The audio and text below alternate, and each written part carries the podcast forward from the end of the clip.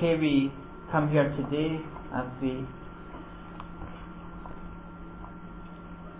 just welcome you all here to this new church plant and for those welcome who are online here, um, welcome as well to um, this meeting here in the Kirkmichael area. And I've trust and pray that you have had a, a blessed week. So today's scripture, um, so let's read our key scripture passage for today. It's on page 428 in the church Bibles and it's Matthew 28 verses 1 to 10.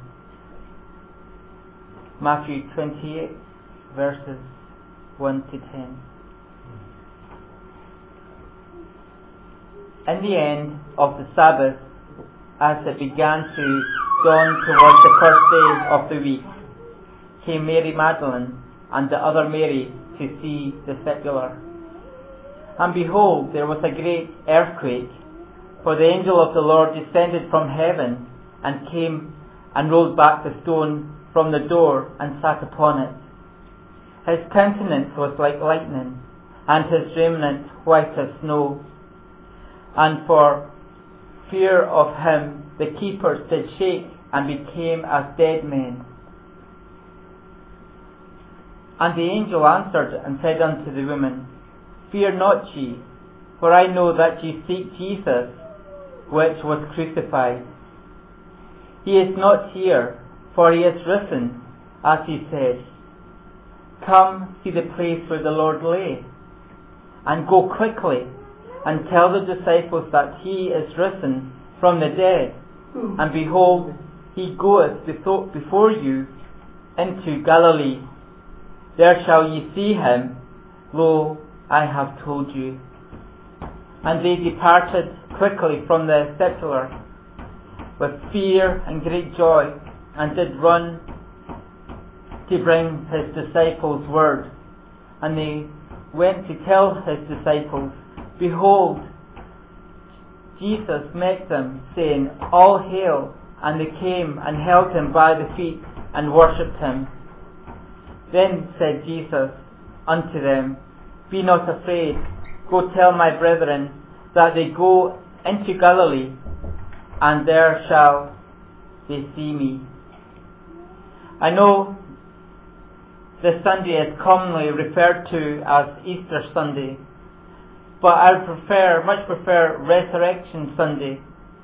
It tells us what exactly what the celebration is about and it's, it is the main reason why we are here today worshipping at Free Grace Church. Without the resurrection, there would be no gospel to share, no news. But because of Jesus' work on earth, that finished on the cross with the final victory over death and sin, and we come here to, to recognize and share in the wonderful truth of the gospel and of God's grace and mercy towards mankind. In the book of Genesis, chapter 3, verse 15, we read, And I will put enmity between thee and the woman, and between thy seed and her seed, and I will bruise thy head, and thou shalt bruise his heel. This is the first suggestion we have of God's redemptive plan.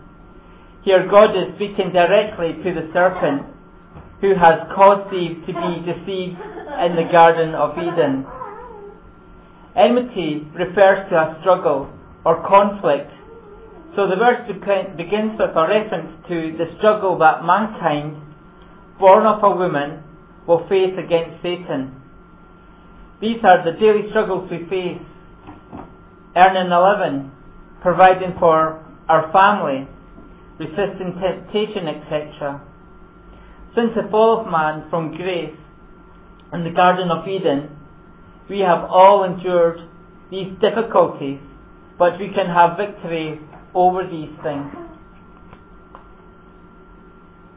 The second part of the verse shows us how and through whom this victory has been established.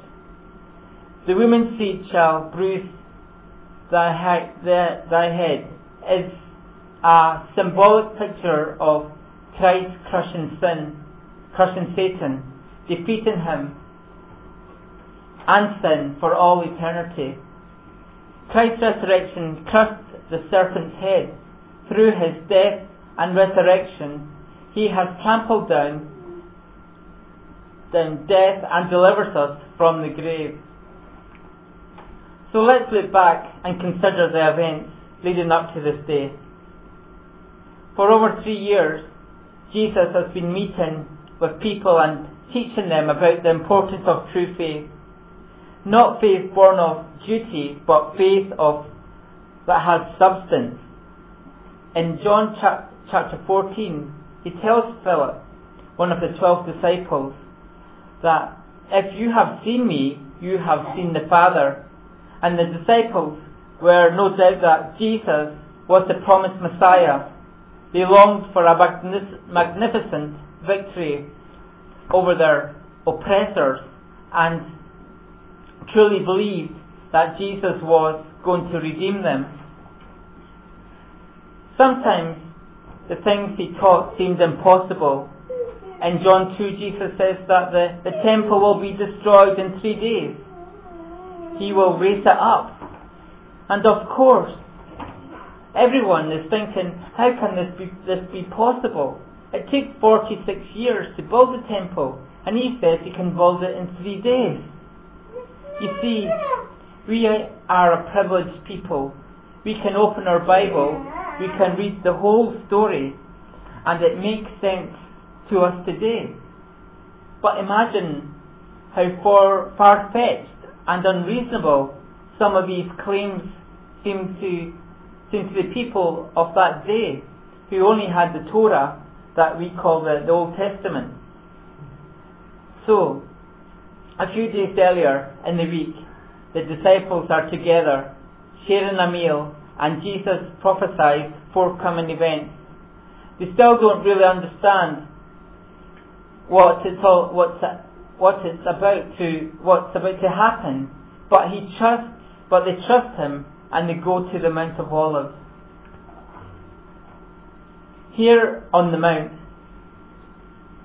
he is betrayed Judas, one of the twelve, betrays Jesus with a kiss.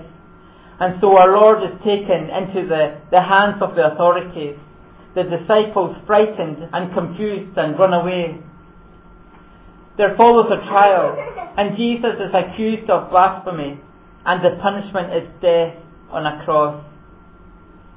Imagine the utter despair of the disciples. Their hopes have been completely shattered and they have given up everything to follow this man Jesus. And now they have lost all hope. Their Lord and King to be crucified, and their hopes and dreams will be crucified with him. Have you ever, ever felt completely overwhelmed by the situation in your life? I'm going to share with you today how to have victory over these situations how to have hope even when things seem hopeless. You see, this isn't just the end of the story. The best bit, bit is to come, yet to come. So we're going to mainly look at Matthew 28, 1 to 10, and we'll touch on, on, verses from the other Gospels where the resurrection is written in detail. And it's the book of Acts actually records 19 different sermons, with 13 of these placing emphasis on the resurrection. So it is a, a really important subject. And I would like to consider three aspects of this passage. The adoration of the woman in verse 1, and secondly, the activity of the angel in verses 2 to 8, and thirdly, the appearance of the Lord in verses 9 to 10. So let's start with our first point the adoration of the women. These women, Mary Magdalene and Mary, mother of James, have left their homes very early in the morning in order to bring spices and oils to the grave to embalm the body of the Lord. There were more women with them in Mark 16 with Salome and with the two Marys bringing the sweet spices and in Luke chapter 24 it adds another woman, Joanna, as well as the other women. There were probably at least five women going to the tomb together initially, although other groups of women may have visited later. Some, like Mary Magdalene, had been close to Jesus during his time of ministry, while others may have heard him through their friends, and they came together to complete the task of embalming the body. Now, these women truly loved Jesus. The two Marys in particular would have been very devoted to him during his time of ministry, and for them to act of nurturing the body in death and would have been immensely important. And let's now consider our second point in verses the activity of the angel in verses 2 to 8. While the women are still on their way to the tomb, the angel of the Lord descends. Now, in the Bible, there are lots of references to angels. Sometimes they appear to be the same size and stature of our average man, while other times, such as on this occasion at the tomb, they appear to be quite magnificent. From verse 3 above, we can see that this angel must be must have been radiated light and an aura of immense power must have surrounded him because the, the guards were immediately afraid, so afraid that they became as dead men, unable to move or speak. The angel rolls away the stone, not a small rock, but a huge stone that would have taken several men to put in in place originally. Now, Jesus, in his supernatural body, could have exited the tomb without the stone being moved, but it was important that the, the women and others who came after them could see that the tomb was empty. It was also important proof of the divine nature of our Lord there would have been no way the women could have moved the stone, but the disciples wouldn't have gotten past the guards or moved the stone, and nobody else desired to move the stone. So, if it was none of these, it must have been divinely moved, just as Matthew's Gospel tells us. Then the women arrive, and they sea must make them nervous because the angel says to them, Fear not. Before he confirms the, the reason they are visiting the tomb, he already knows why they have gone, why, why they have gone there, and what they intend to do.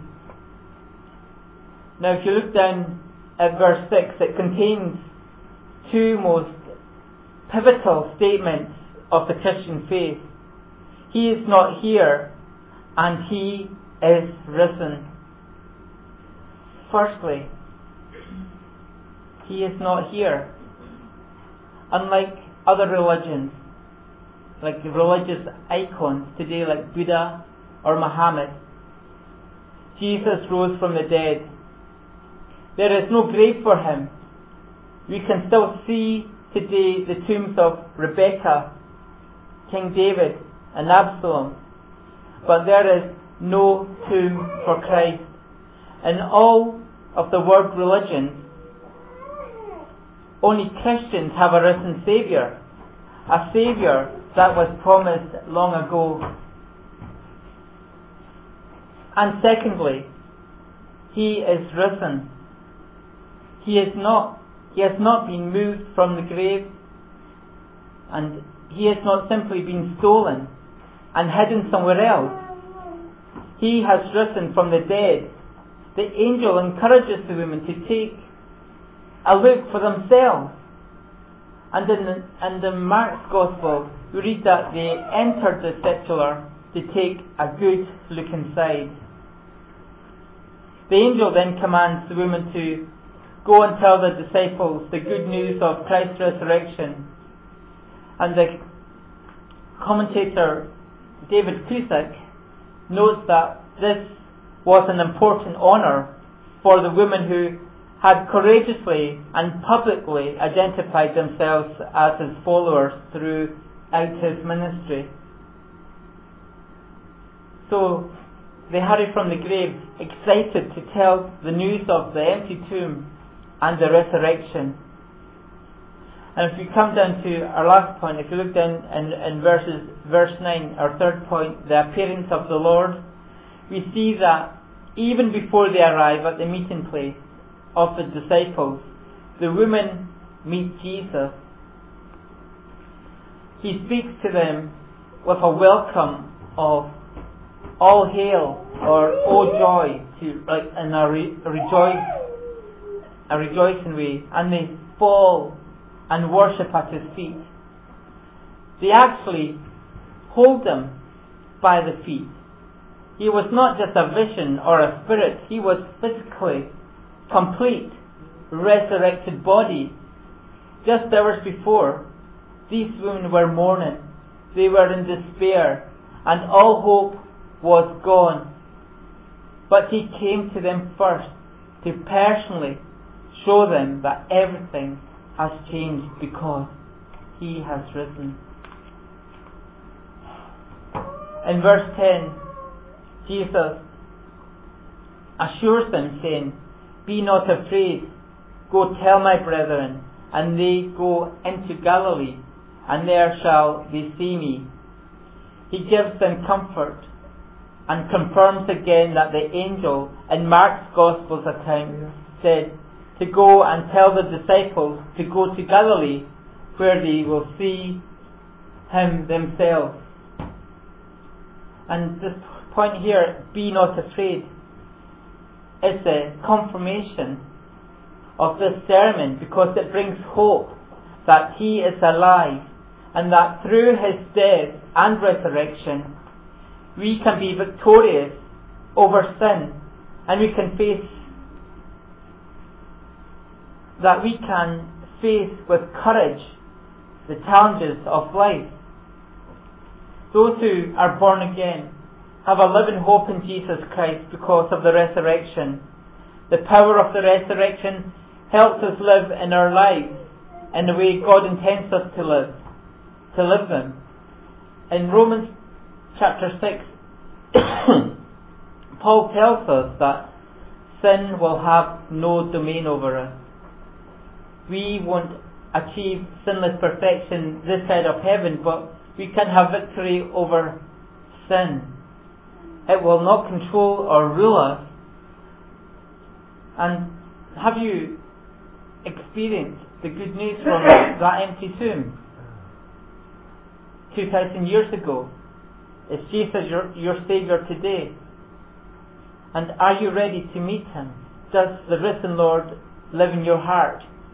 If not, or if you aren't sure, you can be eternally saved today. For those who are born again, we are a living hope of the resurrection of our Lord from the, from the dead. We have earned a new future a life in heaven for all eternity. Our bodies aren't new like the Lord's yet, but our spirit has been made alive with the new resurrection power. If through listening today and you feel moved to know more, or if you want to come close to the Lord and ask Him to be your personal Saviour, please come and speak to me. Amen. We'll sing our last song, He Has Risen.